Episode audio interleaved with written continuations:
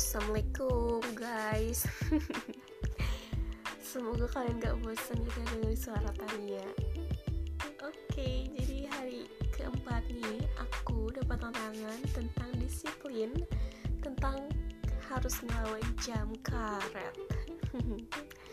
Dan jujur banget sih guys Ini tantangan paling menantang buat aku Karena ya aku masih sering ketemu ulur waktu makanya di podcast ini aku mau mencoba membuat perjanjian sama diri aku sendiri nih.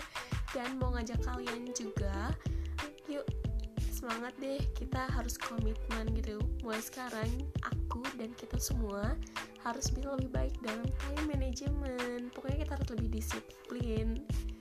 Aku sih khususnya. Oke, semangat semuanya. Semoga bisa lebih disiplin.